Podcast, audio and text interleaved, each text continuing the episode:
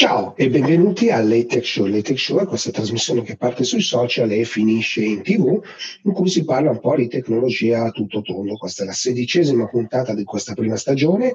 Vi ricordo anche che giovedì sera c'è l'edizione spagnola condotta da Michele Iurillo e invece se parliamo di questa puntata, una puntata piuttosto particolare perché parleremo di sicurezza fisica e, e digitale parleremo di come cancellare dati sensibili che sono sulla rete, insomma che non ci fa piacere che ci siano, parleremo di applicazioni per, per lo sport, e quindi anche questo è un altro argomento interessante, e parleremo di, di, di storage, quindi di dati che devono essere salvati.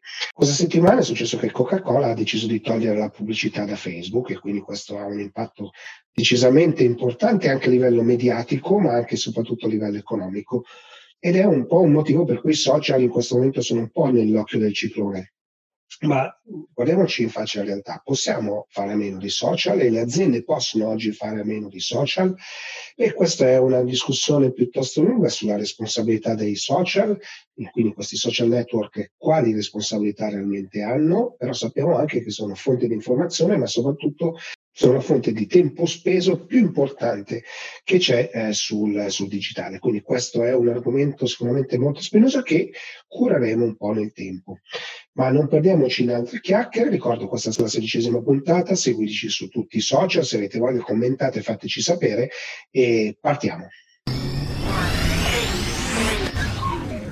Bene, allora siamo qui con Sveva Antonini e Gabriele Gallassi eh, per capire eh, prima di tutto che cos'è tutela digitale, quindi partiamo proprio da lì e poi capire proprio eh, la loro applicazione diciamo principale che è l'Inkiller, quindi che cosa fate in questo momento, in questa fase, ma in realtà è, io so, vi conosco, è qualcosa che è continuativo. La tutela digitale nasce da un'idea, innanzitutto nasce nel 2017 e eh, nasce proprio da una necessità dei, dei clienti, diciamo, nel senso che io e Gabriele, eh, prima di tutela digitale, eh, abbiamo appunto lavorato costituito eh, Points Italia, che era praticamente la eh, sede italiana di una ai tempi startup, oggi diventata una grande società spagnola, che si occupava di eliminare dal web contrattazione e pirateria. Quindi occupandoci diciamo, di questo e aprendo poi il mercato italiano, eh, ci siamo resi conto che i clienti sì avevano bisogno, le aziende, di eliminare eh, e tutelare la, propria, la proprietà intellettuale online e quindi eliminare contrattazione e pirateria, ma poi eh, ci veniva spesso chiesto, ma visto che eliminate contenuti, eliminate anche contenuti che riguardano la persona, quindi problematiche legate alla persona. E da lì appunto l'idea e, e, da lì poi appunto la nascita di un nuovo brand costituito appunto da me e Gabriele appunto che si chiama Tutela Digitale e che si occupa quindi di eh, monitorare eh, tramite appunto la nostra applicazione di cui poi parlerà più nello specifico Gabriele, ehm, che si chiama Linkiller, si occupa di eh, monitorare il web alla ricerca, alla ricerca diciamo, di contenuti negativi che possono riguardare i soggetti, le persone appunto che, che sono interessate e andarli a eliminare o ad indicizzare dalla, dalla rete. Perché appunto, come sai, mettendo oggi nome e cognome una persona all'interno di Google, eh, i risultati che ne vengono fuori, soprattutto nelle prime tre pagine, sono di importanza fondamentale. Assolutamente. E Gabriele, come funziona l'Inkiller? Guarda, l'Inkiller molto semplicemente eh, i passi da seguire sono i seguenti. Eh, viene scaricata l'applicazione dai principali store, quindi eh, da insomma, piattaforme sia, sia, iOS che appunto Android. Eh, una volta che viene installata sul telefono eh, si può segnalare il contenuto eh, negativo che si intende eliminare o denticizzare. A quel punto, una volta che viene ricevuta da parte nostra la segnalazione tra, tramite l'applicazione mobile eh, e dopo una brevissima analisi da parte nostra, un'analisi che sia di fattibilità eh, con un focus sulla fattibilità legale. Intervengo io e dico, ma quali sono i requisiti necessari per poter chiedere la cancellazione di un link? Ora, sicuramente eh, non, non, possiamo eliminare qualsiasi contenuto dal web, ma possiamo eliminare quei contenuti che in qualche modo violano un diritto, quindi che sia eh, nel diritto all'oblio, quindi il diritto di eh, essere imputati dal web nel momento in cui una notizia non è più di eh, interesse pubblico, che sia il diritto, diritto all'immagine, no? si pensi a tutti quei casi in cui possono essere pubblicati foto o video sul web che, eh, sono, eh, che violano appunto il diritto all'immagine della, della persona. Eh, sempre collegati alla persona, si pensi poi a tutti i contenuti diffamatori che vengono, che vengono pubblicati sul, sul, web, tutti questi mh, diciamo, eh, contenuti che riguardano la persona che sono lesivi della sua reputazione, a maggior ragione se vengono nei primi risultati delle, delle, delle pagine di Google, eh, ledono qualche diritto e come tale il soggetto ha, eh, deve avere uno strumento che abbiamo voluto fornire tramite l'Inkiller per poter eh, eliminare questi contenuti e scomparire dal web, ecco, in senso, in senso negativo. Diritto all'oblio, eh, il diritto all'oblio che, che, eh, che ho citato ehm, è eh, un diritto che interessa tantissimi contenuti che eliminiamo, perché chiaramente eh, riguarda diciamo, il diritto di scomparire dal web dopo che una notizia eh, non è più di interesse, interesse, pubblico. Quindi la notizia può essere anche vera, pensiamo no, a tutti quei casi anche legati a procedimenti giudiziari ehm, in cui un soggetto è stato indagato, è stato arrestato, eh, è stato poi magari assolto, è stato magari anche condannato, però sono passati magari 5 anni, 10 anni. Bene, è diritto di questo soggetto non rimanere in un'agonia pubblica perenne no, di, di, di, Google eh, e, e, quindi eh, che diciamo, il suo passato scompaia all'occhio di tutti. Questo quindi Gabriele, se io ho scaricato la mia applicazione ce l'ho sul mio terminale, vedo un link che, non, eh, insomma, che voglio cancellare, ve lo invio, da quel punto cosa, cosa, che processo nasce? Allora, il primo step è quello della nostra analisi per vedere la fattibilità, in particolare la fattibilità legale.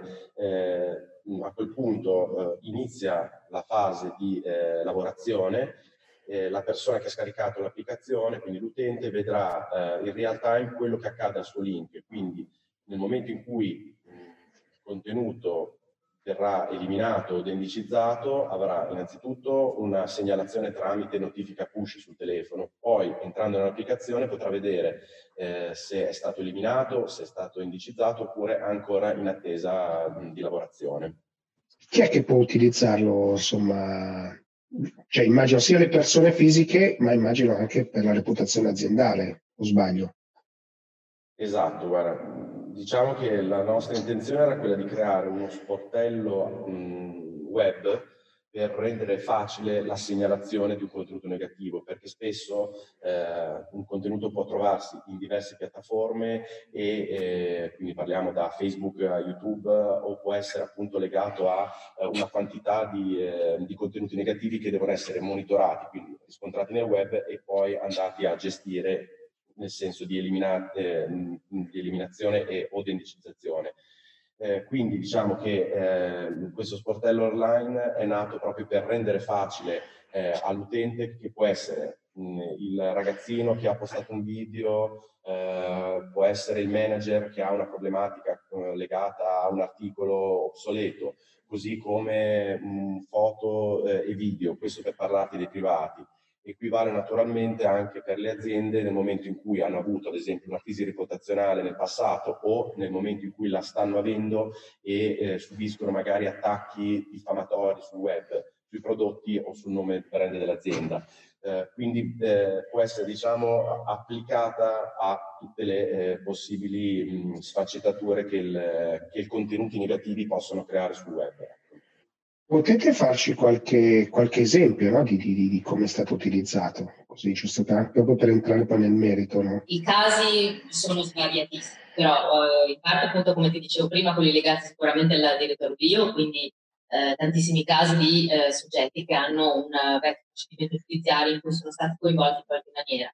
Addirittura ci è capitato un caso di un soggetto, anzi in realtà più casi, di, di soggetti che non erano neanche coinvolti nel procedimento giudiziario, ma magari erano semplicemente amici o parenti della persona eh, coinvolta e quindi venivano taggati all'interno dell'articolo. Questo tag comportava il fatto che, ehm, eh, comportava il fatto che venissero comunque indicizzati nelle prime pagine di Google, magari insieme alla parola arresto o qualcosa del genere, portando ovviamente grandissima lesione alla reputazione di questi soggetti perché si sa, le persone non entrano neanche all'interno dei contenuti, quindi magari eh, vedono arresto, arresto, arresto nella prima pagina e, e, già la reputazione è lesa.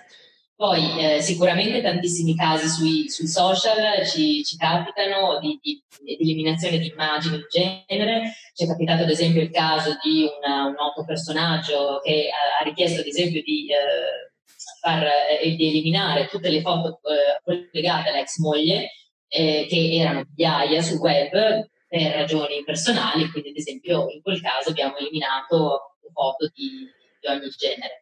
Ci sono casi addirittura, eh, lo racconto sempre questo perché è veramente particolare, mh, ci sono capitati dei bambini che ci hanno chiamato eh, per rimuovere delle fotografie eh, pubblicate dalle, spesso dalle, dalle madri sui social, cioè in America adesso è un fenomeno molto sviluppato, però eh, di, dei ragazzini, diciamo, eh, che, che, si che si lamentano per il fatto che viene fatto un uso indiscriminato della loro immagine sul web da parte delle madri, spesso sono minori, quindi in quel caso eh, chiaramente chiediamo di essere messi in contatto con quell'altro, quell'altro genitore per poter diciamo, eliminare il... Peraltro è di attualità questo argomento perché penso a Gianluca Vacchi che ha rilasciato interviste dicendo che il figlio lo pubblicherà, o figlia adesso non so, lo pubblicherà sui social, no? Poi insomma, abbiamo altri esempi di, di Chiara Ferragni o Fedez, insomma capitano sempre più spesso queste cose Chiaro, chi è famoso e ha tutta una squadra di persone che si occupa dei social ha un vantaggio per tutti gli altri, insomma, non è che può essere sempre una cosa positiva, comunque che in futuro sia vista una cosa positiva. Quindi immagino che abbiate anche però dei buoni rapporti con tutte le varie piattaforme, no? perché credo che questo sia essenziale nel vostro lavoro. Sì, allora diciamo che l'aspetto tecnologico di, dell'applicazione mobile, eh, che poi come puoi immaginare dietro a una macchina, quindi a un software, l'interfaccia per l'utente è l'applicazione mobile, ma esiste anche una web app. Eh, le caratteristiche principali sono legate a innanzitutto un database di oltre 10.000 fra eh, quelle che sono mh, diciamo, mh, le fonti a cui rivolgersi, quindi parliamo di internet server provider, parliamo dei webmaster, eh, parliamo di testate giornalistiche e sicuramente, come dicevi tu, eh, uno degli aspetti eh, più importanti è anche quello della collaborazione eh, ormai continuativa con alcuni di questi, come ad esempio YouTube. Quindi vuol dire che abbiamo alcuni canali preferenziali per soprattutto velocizzare quella che è eh, la lavorazione. E l'applicazione eh, funziona attraverso un sistema automatico di diffide, quindi permette di eh, mandare diffide in una giornata maniera, eh, diciamo, in numero e in velocità, per cui mh, gli aspetti tecnologici sono, mh, sono, sicuramente fondamentali per avere eh maggiore efficacia. Certo, e così andiamo alla conclusione. A, cosa avete imparato da questo periodo Covid e poi insomma se state pensando di andare anche insomma oltre i nostri confini nazionali. Allora, guarda, il Covid mh, mm, ci ha fatto pensare che in futuro eh, ci saranno tante persone che eh, avranno bisogno di link killer, nel senso che mh, ci sono ad esempio certi, certi paesi, eh, in, anche, anche, in Italia, però ad esempio cito il paese ad esempio del, del, del Giappone dove sono stati citati eh, nomi e cognomi eh, sia dai giornali che da news e quindi anche dal web delle persone che eh, venivano scoperte con una Covid. Questo ovviamente può portare eh, effettivamente a una, cioè, futuro, sperando che poi questo Covid non si faccia mai più vedere, ma ehm, ha comunque una reputazione, una reputazione lesa perché è il diritto del soggetto di non vedere associato il proprio nome eh, a quel magari. Uno stato di salute comunque. Allo stato di salute, perché poi alla fine è un dato, è un dato sensibile. E, e, comunque anche qua da noi in, in, Europa ci sono stati tanti casi ecco, di, magari di soggetti, magari anche noti legati alla notorietà, no? si diceva eh, anche soggetto X ha preso il Covid, eccetera, eccetera. Ritengo che queste persone potrebbero volere anche magari nell'immediato vedere scomparire questo, eh, questo fatto collegato diciamo, alla loro persona. Ehm, per quanto riguarda diciamo, i next step, sicuramente siamo coinvolti verso, verso l'estero, verso l'estero in, in, Europa e verso l'Asia, diciamo. Eh, sì, ho detto mezzo mondo, però sono, sono diciamo, i nostri continenti eh, principali e eh, soprattutto diciamo, ci muoviamo in quei paesi dove le problematiche di privacy sono eh, molto sentite, sono più sentite diciamo, che, che in altri. Ecco. E, ehm, anche se poi appunto oltre, oltre, alla privacy c'è proprio anche il, eh, sottolineo il discorso del diritto, eh, diritto all'oblio eh, che va oltre il concetto della privacy. Quindi magari un fatto è anche di cronaca, però a un certo punto è giusto che si smetta di, di, diciamo, di, renderlo, di renderlo, pubblico. Ecco. Va bene, allora grazie mille per la chiacchierata. Abbiamo capito che la, insomma, la, la privacy si può tutelare, sia per le aziende che per i singoli, quindi insomma teniamone conto e voltiamo pagina. Bene, sono qui con Pier Giorgio Spagnolatti di eh, Banca Popolare di Sondrio e Alfredo Nulli di Pure eh, per capire un po' cosa sta succedendo nel mondo della tecnologia. Anzi, partirei da Alfredo che occupa anche una posizione EMEA, po' per capire cosa è stato, cosa è stato fatto in Pure in questo periodo, visto che insomma, ci sono stati anche degli annunci interessanti. L'evento Accelerate è il nostro evento annuale clienti che è andato live il 10 quest'anno nella forma digital, full digital, un po' per le note vicissitudini, un po' anche per la volontà di lavorare in questa modalità digital. Sostanzialmente per noi è stato ogni anno il, è l'anno per fare degli annunci. Noi siamo un'azienda di soluzioni di tecnologia, quest'anno l'annuncio fondamentale è stata la major release del nostro sistema operativo che si chiama Purity, che detta così sembra una un annuncio di poco conto, ma realmente per noi significa, eh, per un'azienda che non ha eh, licenze eh, e software aggiuntivi, ma che vive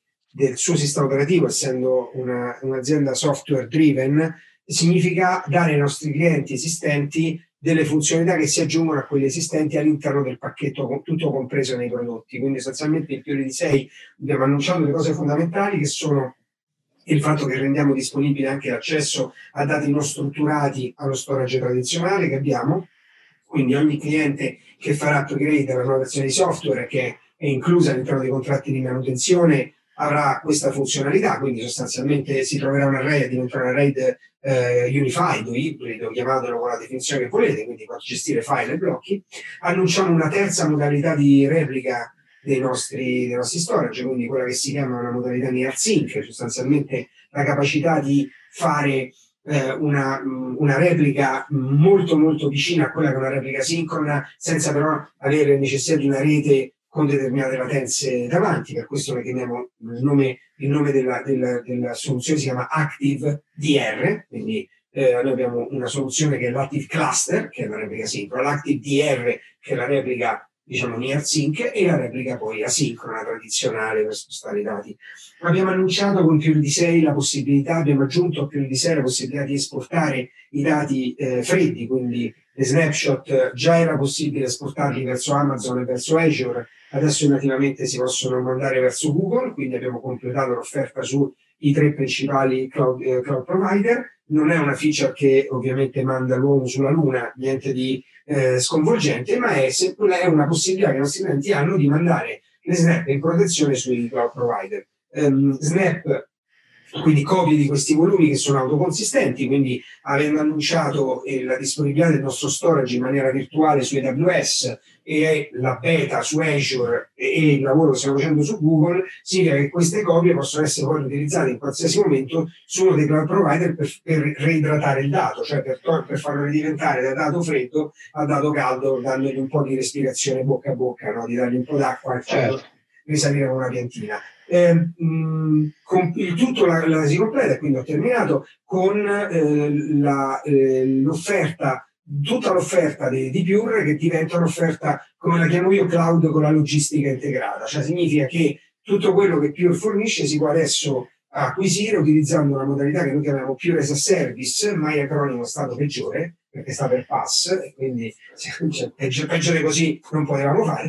Eh, Pure as a Service e il Pure as a Service è un vero Pure as a Service, è un vero cloud. Cioè tu acquistando eh, le licenze per tot terabyte di Pure puoi decidere di utilizzarli on-prem e quindi noi mandiamo la parte fisica a nostre spese perché poi rimane di proprietà più, noi gestiamo gli SLA, la quality, oppure puoi utilizzare quei terabyte in un cloud provider nella parte virtual a tua scelta senza dover richiamare me o nessuno dei sensi. Questo diciamo è una super sintesi degli annunci più tutta un'altra pletora di cose di secondo certo. però potrai leggere poi nella press release. Certo, però mi hai detto che non porti i dati sulla Luna, poi però mi inviti qua un cliente che in, ha come sfondo Marte, quindi insomma divertente questa cosa, però a parte tutto.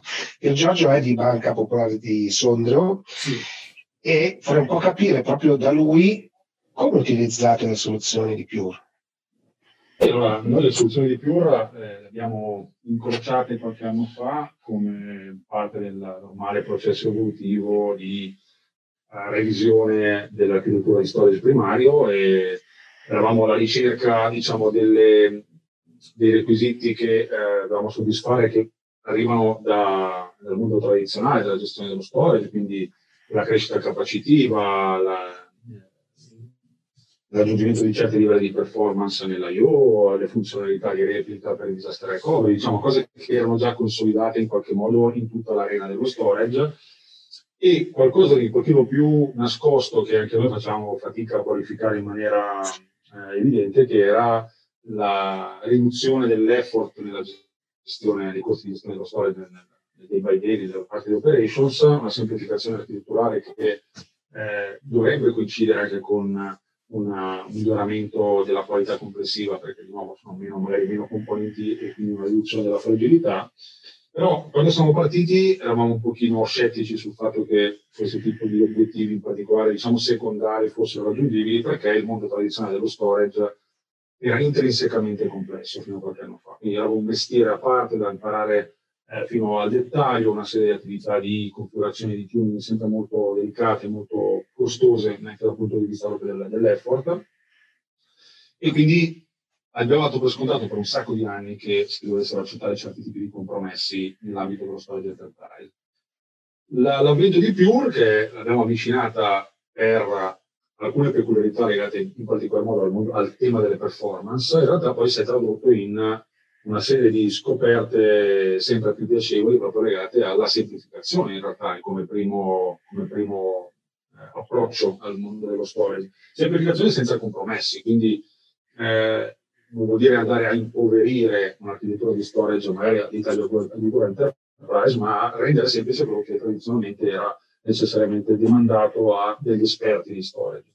E questa cosa è una, una serie di elementi che, che, concorrono alla realizzazione della semplicità, quindi un'architettura sì basata su tecnologie moderne, quindi l'all flash, eh, prima in SSD, poi con l'NVMe e tutto quello che, ne, che è succeduto, ma proprio anche una, eh, un obiettivo che tra l'altro è stato ribadito anche dal CEO di Pure nell'evento che ho seguito, eh, legato a ehm, la, la, semplicità come, come, target, non come optional che arriva perché ho studiato bene una componente come la UI, per esempio.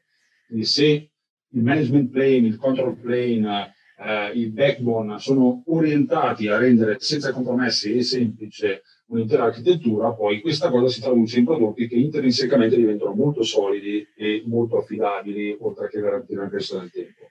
Per noi questo vuol dire andare a integrare una, nell'architettura di storage più complessa che abbiamo dei componenti che appunto tolgono variabili. Quindi eh, spendo meno tempo a analizzare come andare a integrare un'architettura di storage per i servizi della banca e spendo più tempo sui servizi della banca perché i compromessi che devo, che devo storicamente accettare per le performance vengono meno.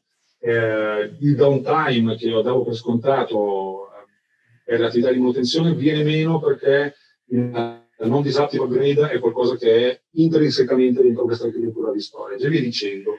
Quindi Pure ci ha proprio abituato a eliminare quelle precondizioni che davamo per scontate prima con le storage più tradizionali e eh, focalizzarci di più invece su come faccio a servire meglio il mio workload. Servire meglio tendenzialmente vuol dire come possono scalare in base all'aumento delle richieste da parte degli utenti e come posso garantire affidabilità locale, quindi nell'architettura primaria, e eh, geografica per le equity che abbiamo in termini di business continuity. E con un'esigenza sostanzialmente è in esatto. corsa vi siete accorti di poter avere altre opportunità. Sì, sì, soprattutto il fatto che eh, l'abitudine alla semplicità, alla resilienza, alla scalabilità è diventato qualcosa che a un certo punto dici aspetta un attimo, ma perché devo tornare a fare un esercizio di capacity planning, di tuning, di uh, realizzazione di architetture complesse di replica quando fondamentalmente non serve più. Serviva anni fa, era necessario perché tecnologia era arrivata a quel livello di maturità, adesso non serve più. Quindi è evidente che eh, alzi l'asticella, no? la baseline su cui vai a regolare il livello di servizio che vuoi erogare e da lì cerchi di andare sempre più in alto. Cui, per esempio, l'ultima iterazione che abbiamo avuto con Pure è stato sulla base di quello che abbiamo già maturato nel, nel, nella prima adozione di Array Pure, abbiamo cercato di cogliere altre, gli altri vantaggi che sono arrivati, per esempio col passaggio da SSD all'architettura NVMe, per cui se già erano ridotti i constraint per le performance, li eliminiamo ancora di più o li, o li, li riduciamo ancora ulteriormente. Insomma.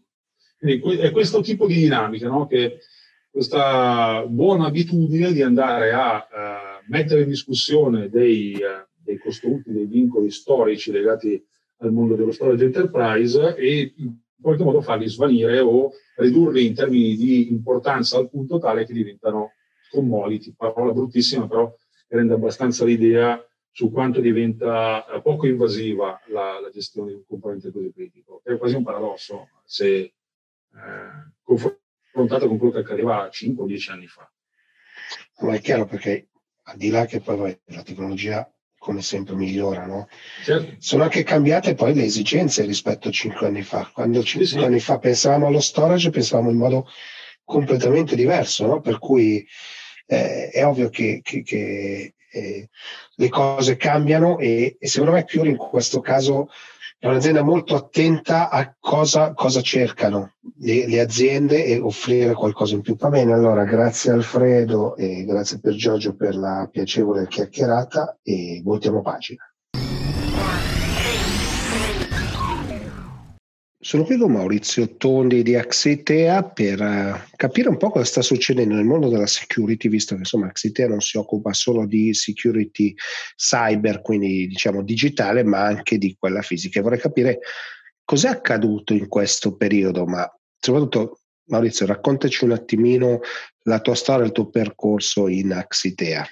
Sono entrato nel 2015, io vengo da da tutt'altri settori, ho sempre lavorato per diciamo, mondi di information communication technology, ho lavorato per Olivetti, IBM, mm. Finmeccanica, 12 anni in Italtel, più altre aziende, però sono sempre stato appassionato di security, diciamo di cyber security. Ok. O meglio, quella che chiamavano sicurezza informatica. Insomma. Certo, che ormai adesso diciamo che è diventata una sicurezza tutto tondo.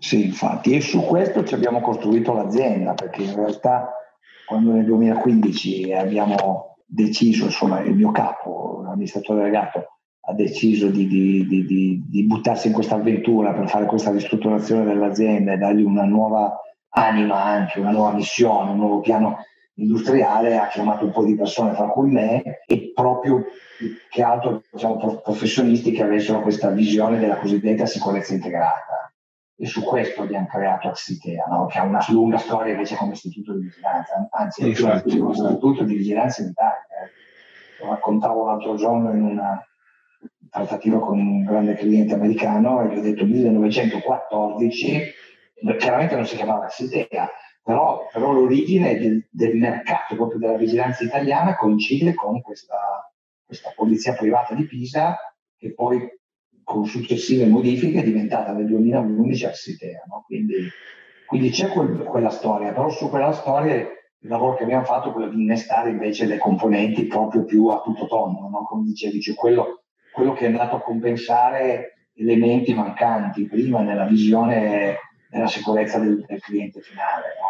sia sulla parte fisica, che quindi non era solo vigilanza evidentemente, ma erano tutti i sistemi, quindi controllo accessi, videosorveglianza, sicurezza perimetrale, quindi tutto quello che come sistemi concorre a proteggere gli asset fisici del cliente e poi dico soprattutto perché il mondo nel frattempo cambiava, soprattutto la sicurezza digitale. Ecco, quindi lì, lì abbiamo fatto un grande sforzo creando questo Security Operation Center integrato, certificato che ci risulta essere unico in Europa al momento, non, non in Italia, quindi è un asset veramente anche distintivo, no? certo. perché il mondo ovviamente era fatto di aziende, grandissime aziende che vengono dal mondo dell'IT e facevano, tra virgolette, il shock eh, informatico, ma che non si occupavano della componente fisica, oppure di aziende che venivano dal mondo fisico che, che non avevano e che non hanno oggi skill per, per, per, gestire eventi che si manifestano invece nel mondo informatico. Ecco, noi abbiamo messo assieme queste due cose, che vuol dire aver messo assieme anche i profili, le skill, competenze, aver fatto formazione, un sacco di assunzioni di analisti. No, una bella... Si vede che sono un po' come dire eh, orgoglioso, ma, ma, è ovvio, ci ho passato questi cinque anni eh, facendo molto di questa trasformazione. No? Eh, ma poi Maurizio, credo che in questo momento sia la parte di sicurezza integrata sia la, la, la parte importante. No? Abbiamo visto insomma, Pre-Covid ci raccontavamo che le città sarebbero diventate tutte delle grandi smart cities e quindi sembrava l'unico orizzonte. Il Covid forse ci porta a ridimensionare qualcosa di questi concetti, però le smart cities magari saranno più piccole, ma sempre smart e saranno comunque distribuite. Quindi quel concetto secondo me non è cambiato, no? Eh, no, la vedi. Eh, no, non decade il concetto di smart city allora diciamo che si trasforma almeno in safe city. Ecco, que- quelle trasformazioni, quelle convergenze di cui si parlava forse nei convegni, eccetera, quando anche si andava a parlare di smart city, diciamo che questa drammatica situazione del Covid le ha davvero accelerate. Cioè adesso eh, il fatto di, di parlare di, di, safety e di security allo stesso tempo non è più in discussione, si è capito che la, quella che adesso in fondo si chiama, a maggior ragione, si chiama biosecurity, è, è diventata un, un'esigenza. Ed è diventato Mi hai già anticipato il prossimo argomento, meraviglioso. No, ma perché penso che sia all'evidenza di tutti, no? cioè, non, forse non è stato voluto, non, non, non sarebbe stato progettato con, con questa accelerazione. Questa, questo evento, ahimè, del Covid ha accelerato un processo che anche nelle smart city c'era, quello di fare questa trasformazione verso una dimensione che tenesse conto della salvaguardia della salute dei cittadini. Perché qual è il concetto più, più importante in una smart city alla fine? Che smart vuole anche dire comfort, vuole dire qualità della vita e, e vuole dire assolutamente allora anche salute. E quindi c'era anche prima, però forse non era così. Eh, non era evidente. Non era evidente. Questo è avvenuto, no? quindi abbinare protezione fisica e cyber della città degli impianti, delle infrastrutture critiche che continua a essere l'obiettivo, con la dimensione comfort, qualità e, e salute dei cittadini ha creato questa nuova. Quindi potremmo provare a parlare quasi di una smart city davvero 2.0, no? Questo 2.0 l'abbiamo applicato per dieci anni a tutto, ecco, forse il 2.0 della smart city è, è dovuta al fatto che il Covid ha, ha portato in evidenza questo fenomeno, che oramai, questa è la mia visione, non è emergenziale, cioè questo sarà ormai strutturale.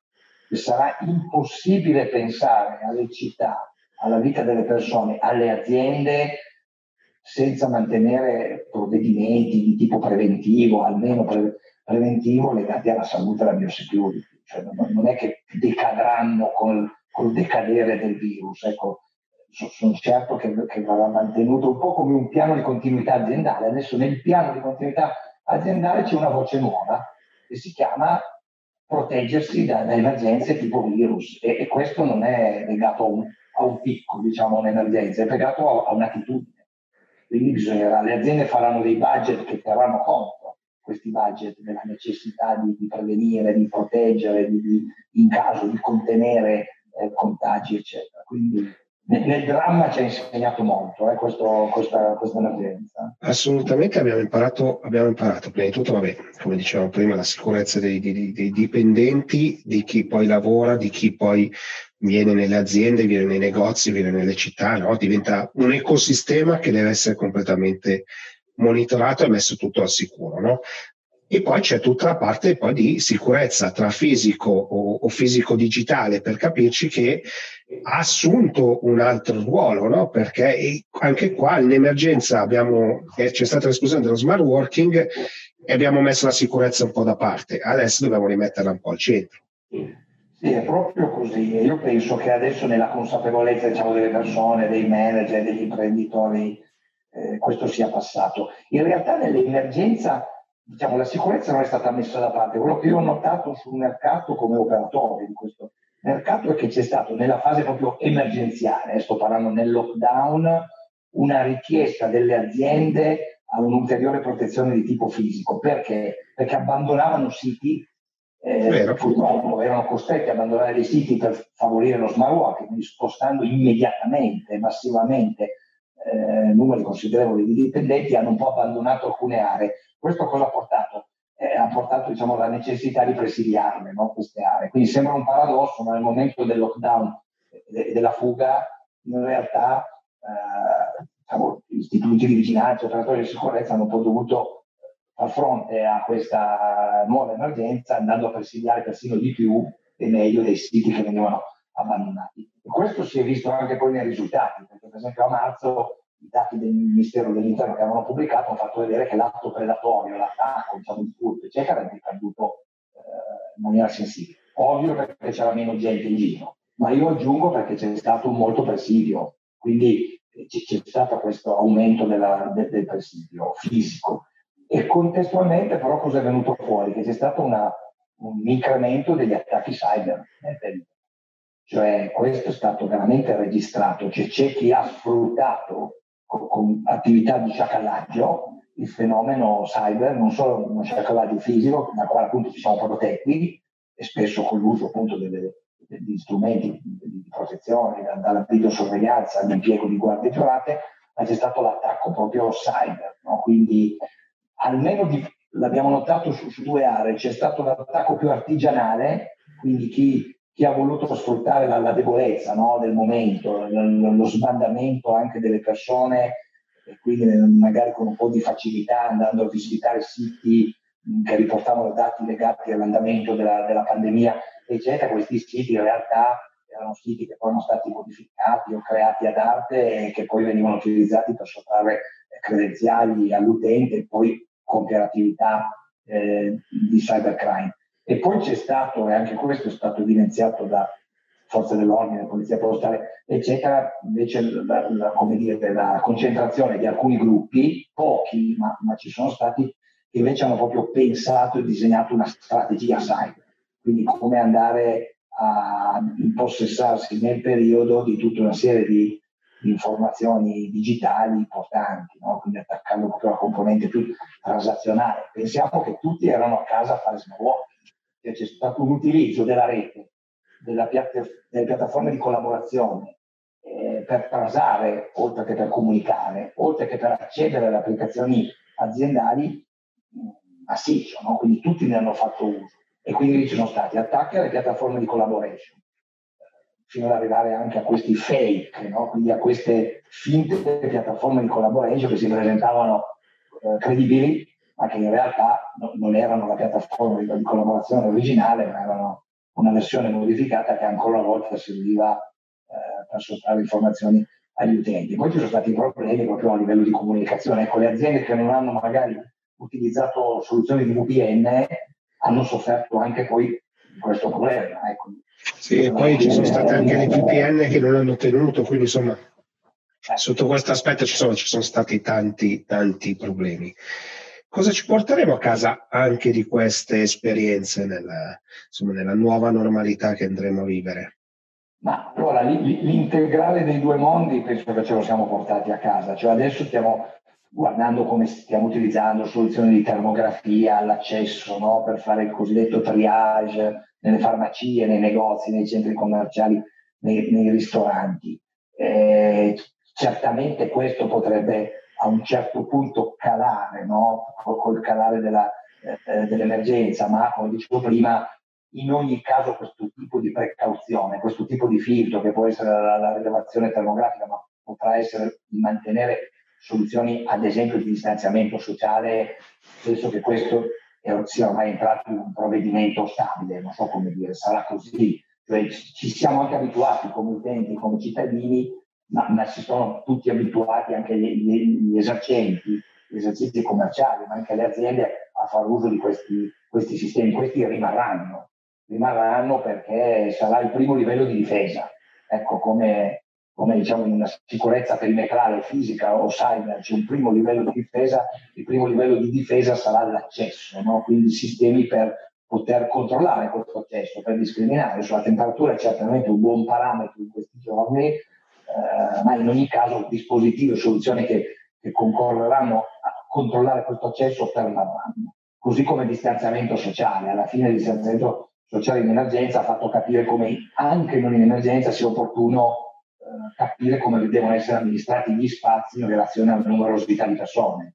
Quindi sarà normale continuare a mantenere qualche regola no? di, di, quante persone possono stare in un determinato sala riunioni, in un'area collaborativa, eh, piuttosto che in una, in una, palestra, piuttosto che in un centro commerciale, in un centro servizi, quindi in modo da, da mantenere sotto controllo, ovviamente senza invasione della privacy, non a detrimento della privacy, questi sistemi devono essere assolutamente a garanzia no, della data privacy, quindi devono mantenere anonimato, devono lavorare solo sul dato grezzo per comprendere il fenomeno. Ecco, però questo monitoraggio del fenomeno assembramento, del fenomeno eh, partecipazione delle persone sia a livello pubblico, torniamo al tema smart city, sia a livello privato, parliamo di imprese, secondo me ormai è entrato nella nostra modalità di lavoro, quindi verrà tenuto. E quindi la riorganizzazione degli spazi, e anche poi un po' come dire una seconda vita di tutti questi dispositivi, in modo da, da fare in modo che questi dispositivi sia ibridi, possano lavorare in emergenza, sperando che questa emergenza non ci sia mai più, però devono essere pensati per poter lavorare in emergenza e pensati per poter darci un supporto nella quotidianità, diciamo nella nuova normalità. E quindi questo a livello fisico certamente è entrato. Io penso che anche a livello cyber questi picchi di attacchi che si sono manifestati, che ancora si manifestano, e per i quali diciamo, l'unica difesa è, è la prevenzione, l'unica difesa è, è, poter almeno appoggiarsi a chi fa un monitoraggio H24, 365 giorni all'anno di questi livelli di sicurezza, dell'esposizione che ha un'azienda eh, rispetto al rischio cyber. Anche questo sicuramente, questa emergenza ha dimostrato che è irrinunciabile, cioè bisogna averlo, si può avere più poco tanto, ma non è più possibile non avere un piano cyber eh, di difesa continuativa. E questa difesa continuativa certamente va, va ricercata su, anche a livello governativo su provvedimenti che vadano a proteggere la, lo Stato, diciamo la cosiddetta homeland security con ecco, la nazione, perché appunto ci potrebbero essere sempre casi di sfruttamento no? dei certo. momenti, momenti di debolezza per portare attacchi anche eh, molto significativi. E poi perché si è dimostrato che comunque la globalizzazione, lo dicevamo sempre, ha portato tante cose positive, ma, ma, ma può essere veicolo anche vettore di cose negative se non ci si protegge. Quindi io vedo proprio uno scenario davvero di sicurezza integrata. Integrata. Con questo vettore in più, quindi la sicurezza fisica, la sicurezza cyber e ormai la biosecurity. Ecco. Grazie Maurizio e voltiamo pagina.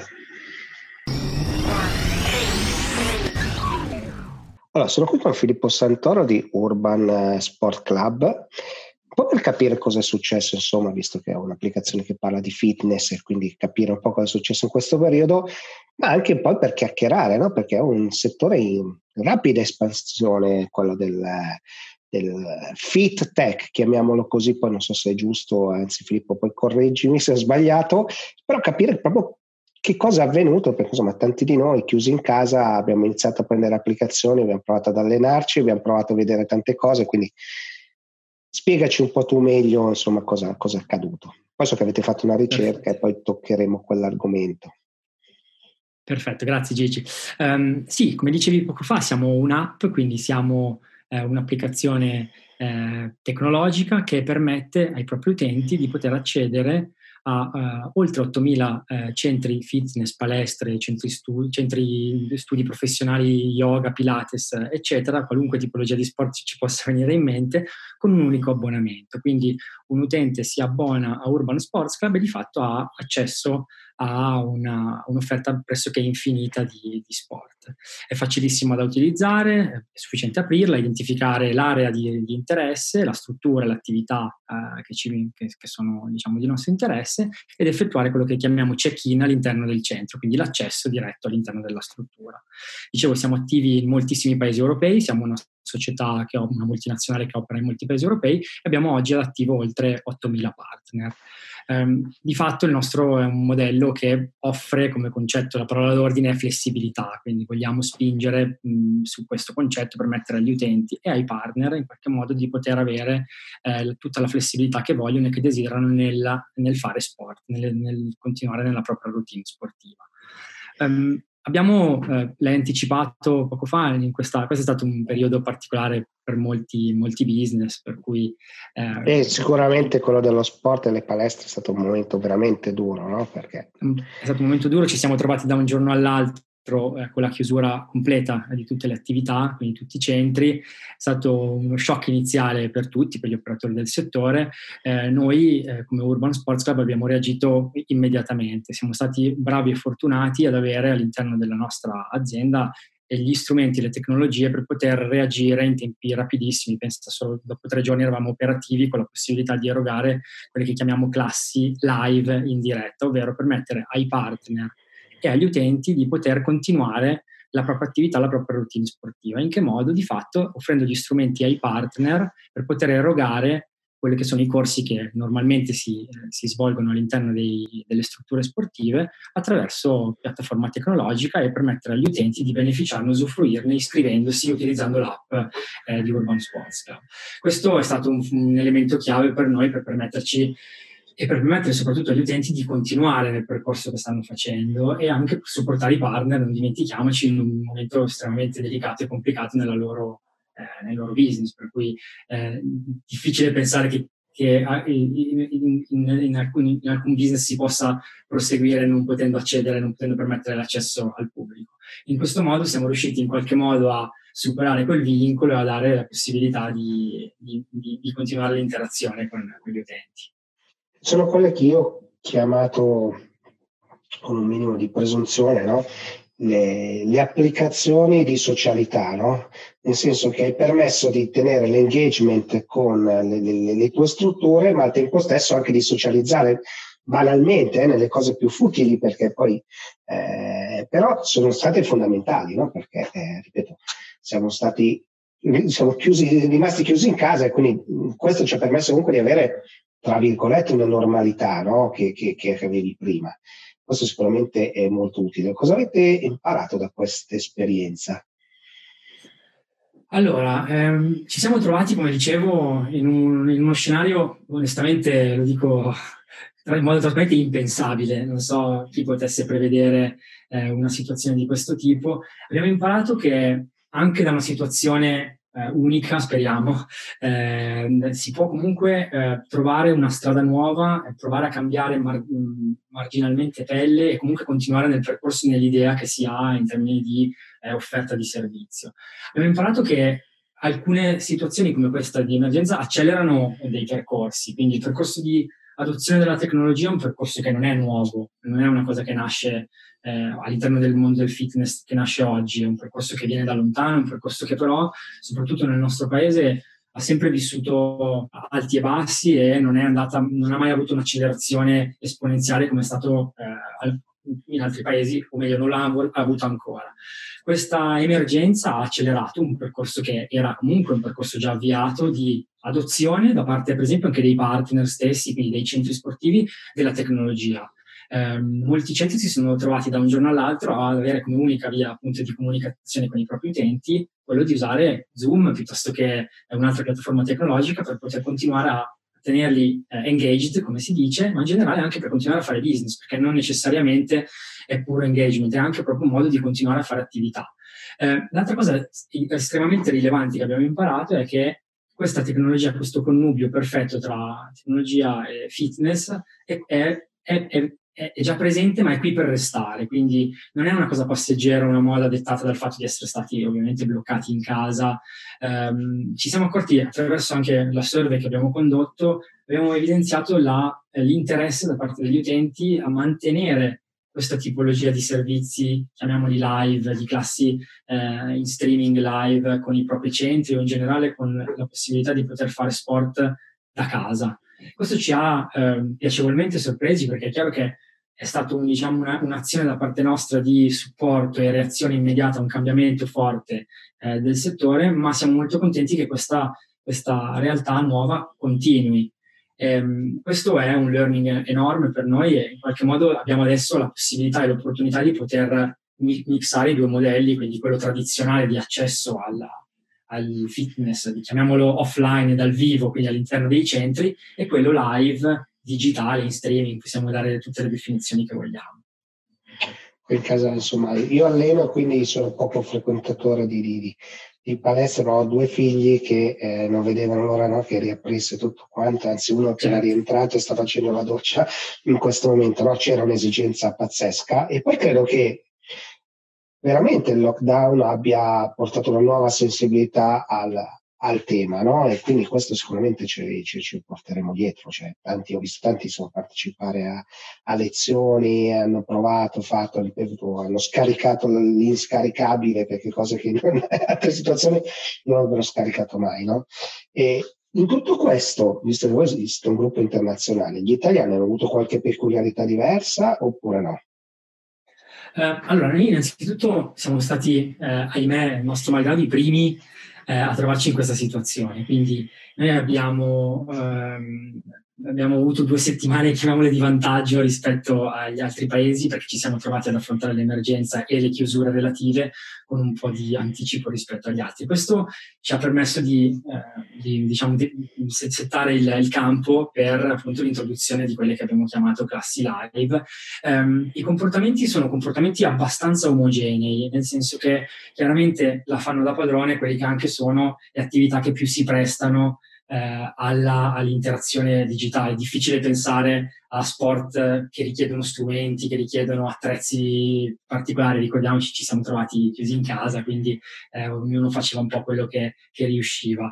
Eh, il fitness è stato sicuramente quello più eh, a tutto tondo la, l'attività più, eh, più, di cui hanno beneficiato più spesso, lo yoga, il Pilates, che già comunque erano eh, aperte a questa tipologia di interazioni. Ci sono peculiarità magari in altri, in altri paesi che hanno culturalmente interesse verso la danza, verso alcune tipologie di attività specifiche. Eh, diciamo, la, la peculiarità eh, italiana, tipicamente rispetto a quelli che sono il confronto con le altre nazioni, riguarda anche eh, la velocità di adozione eh, di questa nuova eh, modalità eh, per usufruire di sport. Siamo rimasti sorpresi a nostra volta di quanto i nostri utenti, in questo caso, eh, non abbiano visto questa cosa come una cosa, chiamiamola esotica, lontanissima, ma subito ci si siano buttati e abbiano, l'abbiano fatta loro. Quindi eh, si parla molto spesso della lentezza tecnologica di adozione, magari eh, che non è sempre tra le più, tra le più rapide,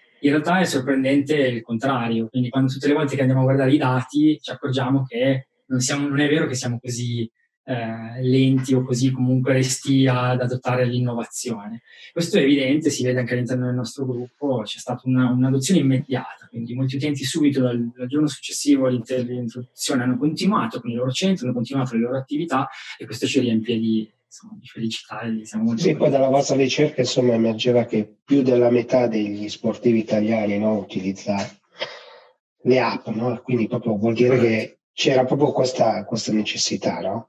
E sì, la tecnologia do... fa già parte, scusami. No, no, no, ma assolutamente no, però l'ultima domanda è, secondo te, lo sportivo da qui a 3-5 anni, come sarà dal punto di vista tecnologico? No? Ci penso a oggetti come, come questi, no? abbiamo tante interazioni, però certo. molto spesso sono tutti mondi separati. Secondo te vedi, vedi una possibilità di integrazione di tutto quanto? Perché è assurdo, no? che io devo, faccio una corsa o un'applicazione, faccio un'altra cosa, faccio un esercizio, c'è un'altra, uso un'altra per fare una, una, una lezione yoga, no? per capirci. Cioè, pensi Secondo te ci sarà un'integrazione possibile o continueremo a vivere in mondi distanti? Assolutamente sì, eh, questa convergenza sta già avvenendo, chiaramente l'emergenza ha accelerato eh, una serie di processi che magari avrebbero richiesto più tempo. Eh, mio, la mia visione del futuro è una visione eh, del mondo del fitness in cui eh, offline e online, chiamiamola così, convivranno sempre di più, quindi eh, tutti abbiamo interessi eh, magari variegati, ci piace andare in piscina, andare eh, ad allenarci in palestra, arrampicare, piuttosto che fare yoga, piuttosto che fare running, eh, in generale attività outdoor. Eh, oggi, come, come, giustamente detto, è tutto un po' frammentato, quindi esiste l'app per il tracking e la pianificazione di una tipologia di sport.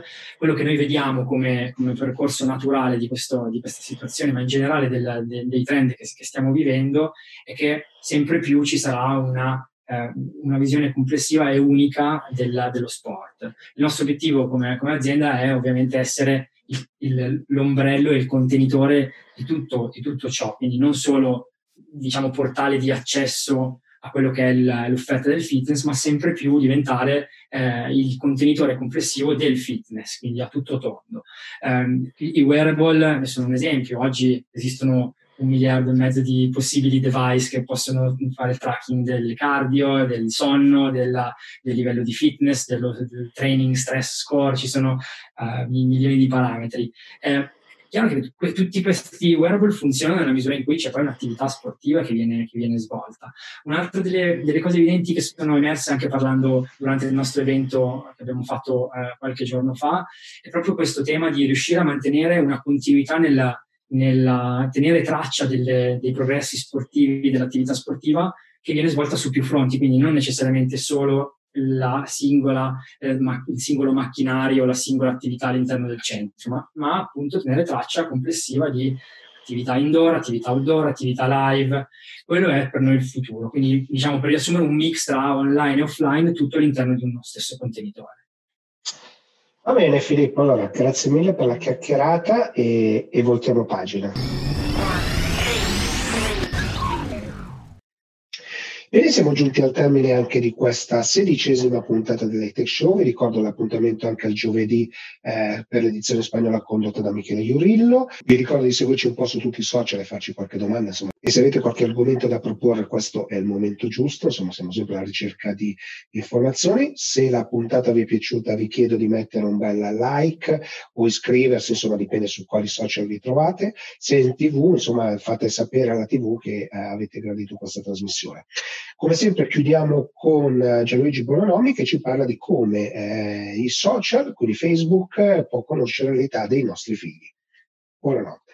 Forse siamo interessati al, a, un, a, un, concetto di, di, Facebook che secondo me è il concetto chiave, il concetto della targetizzazione. Come fa Facebook a sapere delle cose che a volte non sai nemmeno tu, di te stesso? No, a parte gli scherzi, però mi è capitato comunque di dimostrare una volta in un convegno per farmacisti, ho fatto vedere, volete sapere a Roma quanta gente ha la psoriasi? Eh, e, e, comunque quanta gente ha la psoriasi ed è su Facebook. È chiaro che la gente non dice, mi chiamo Mario Rossi, piacere, ho la psoriasi su Facebook. Facebook lo sa perché sta tracciando comunque informazioni che come pollicino con eh, le briciole di pane stai lasciando in giro. Il, involontariamente a volte. Eh, facciamo un esempio. Come fa Facebook a sapere che hai dei figli e in particolare come fa Facebook a sapere l'età dei tuoi figli? Chiaramente non sa l'età esatta esatta, ma quantomeno in, in, riesce a collocare i tuoi figli in una fascia d'età anche abbastanza ridotta, tipo le scuole medie, e, e soprattutto mh, riesce a inquadrare te come genitore di un figlio di quella età.